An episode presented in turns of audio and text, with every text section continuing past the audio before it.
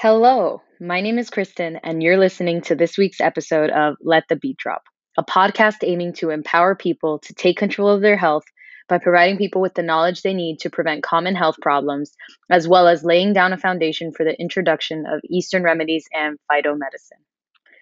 On today's episode, we're exploring remedies for stomach issues. Whether you have chronic nausea, heartburn, or bloating after every meal, these are a few solutions that have been well studied or tested by myself or patients I've followed over the years, and hopefully they'll be successful for you too.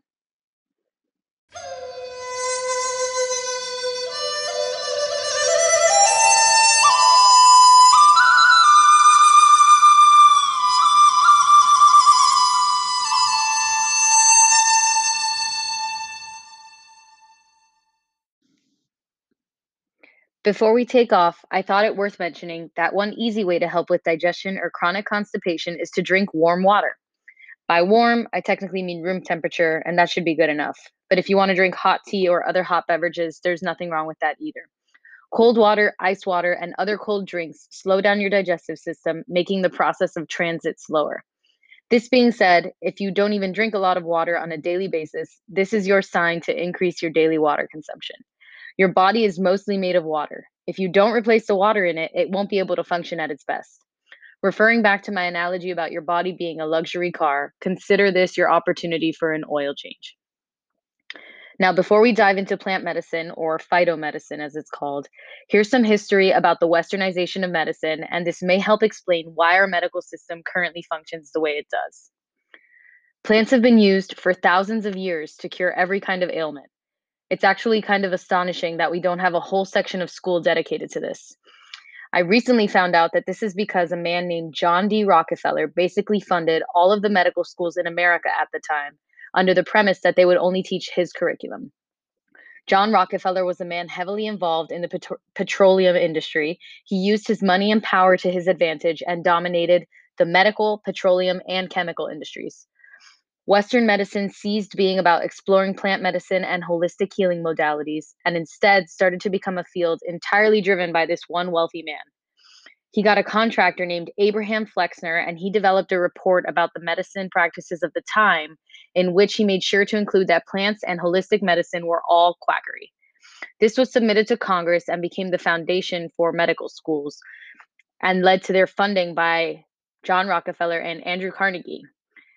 These schools were only allowed to teach allopathic medicine or they'd risk being shut down. And that is why the vast majority of doctors today don't know anything about plants or natural remedies for medicinal purposes. And now, what you've all been waiting for time to learn about some phytomedicine. Here are some of the best studied plant medicines for your GI system. Number one, licorice root. Licorice has been used for hundreds of years in Eastern medicine as a remedy for stomach issues. From bloating to stomach ulcers, colic, gastritis, or heartburn, licorice root has been shown to ameliorate these symptoms in double blind trials. Licorice root has also shown promise for people who suffer from adrenal fatigue, which is an entirely different episode. Please note, eating licorice candy or licorice flavored products like Twizzlers will not help your stomach issues and will probably make them worse. I usually recommend my patients look online or at a local health store for licorice root products such as extract, tablets, or liquid. A typical daily dose should range somewhere between 2 to 15 grams. I usually advise my patients who are good candidates for licorice root to start with a 400 milligram tablet once or twice a day and see how that feels for them after a week or two. Like everything in life, good things take time, and this will not cure all of your problems overnight. Please note, licorice root is not recommended if you have high blood pressure or suffer from heart conditions such as an abnormal heart rhythm, what medical people call an arrhythmia. This is because licorice root contains something called glycyrrhizin, a compound that can potentially lower your potassium levels in the body. Black licorice root can also interact with some medications, herbs, and dietary supplements. Please consult with your healthcare professional or primary care provider if you have questions about possible interactions with any drugs or supplements that you currently take. Number two, asafoetida. This is a very interestingly spelled word. It's spelled A S A F O E T I D A. This is another age old remedy used by India and other countries in the East for hundreds of years. It's actually a latex gum that's extracted from various species of a perennial herb known as ferula. So it's also a plant extract. If you've ever eaten Indian food, such as curry or a dal dish, you've probably consumed this ingredient. Asafoetida has both antispasmodic properties and anti inflammatory properties, which makes it great for relieving abdominal cramping or colic. It's also pretty useful if you suffer from gastritis, IBS, a lot of gas, or even some types of intestinal worms. This wonder extract also helps people with asthma or chronic lung conditions. They did a study on rats a couple of years ago, and it showed that incubating rat nerves in asafoetida was able to heal peripheral nerve damage, which is pretty incredible. So think about how this might help, for example, diabetic patients or people who suffer from numbness or tingling in their fingers and toes. So how can you use asafoetida to help with acute stomach problems? Usually, health experts recommend taking half a teaspoon of the pure powder and adding it to a glass of warm water. This usually works best if you're on an empty stomach. That means you shouldn't have had food in your system for the past several hours. FYI, asafoetida can also be found online under a product known as Hing. Sorry if I'm mispronouncing that. So check for it at under both of those names at your local health store or online. Another awesome remedy for stomach issues is peppermint oil. Ladies, this is a great one to have uh, handy if you suffer from terrible period cramps. Peppermint oil is a great natural remedy for abdominal bloating, nausea, and indigestion. Peppermint oil has even been shown to help people who suffer from insomnia sleep better.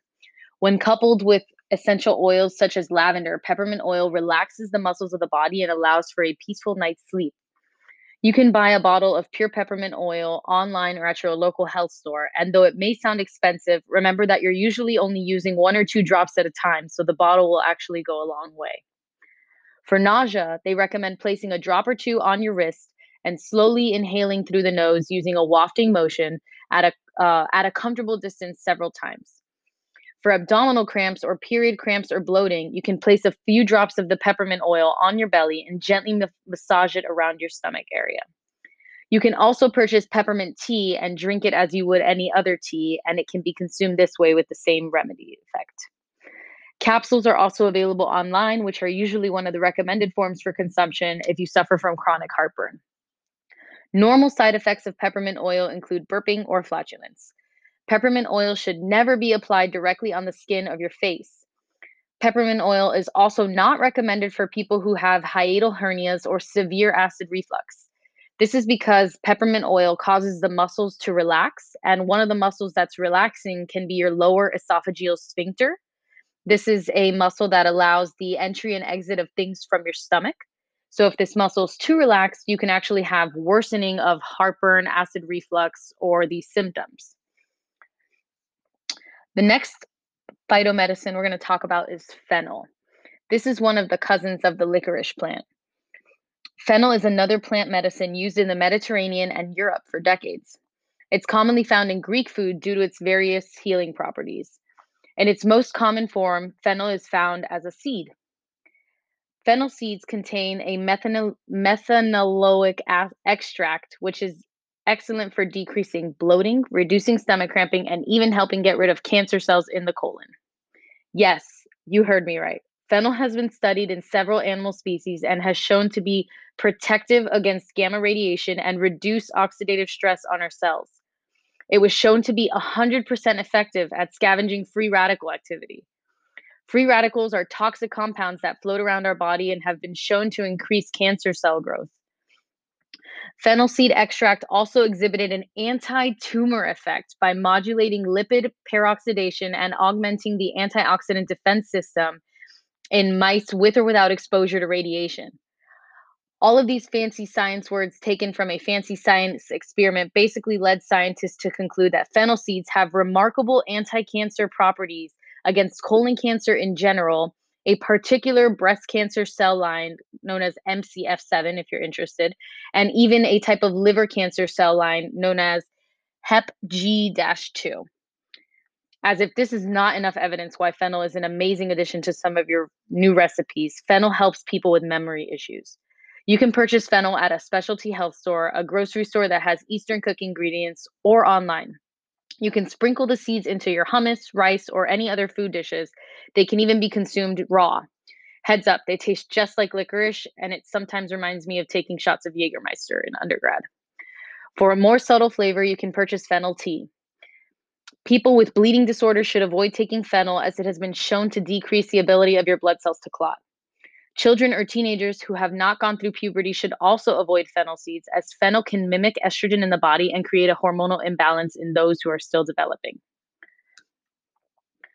Our next plant medicine is ginger. Ginger is another tried and true phytomedicine.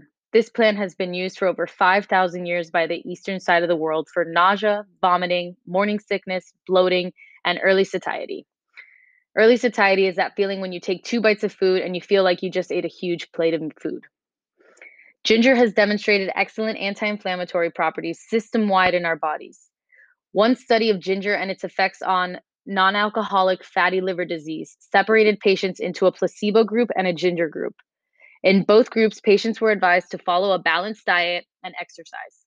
The ginger group had a significant decrease in inflammatory marker levels, liver enzyme levels, hepatic steatosis, which is fat deposits in the liver, and insulin resistance, which is one of the major risk factors that allows for the development of fatty liver disease. This is extremely important when it comes to managing diabetic patients. Ginger can be consumed in tea. It can be eaten raw by chewing on the root it can be consumed as a chewy candy of sorts, taken as a capsule, or added raw to food and smoothies and blended in for a more conspicuous flavor.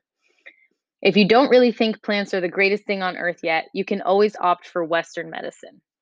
Chances are, if you've suffered from chronic GI issues, you went to a doctor for some kind of complaint, and one of us prescribed you Tums, Zantac, Prilosec, or something similar.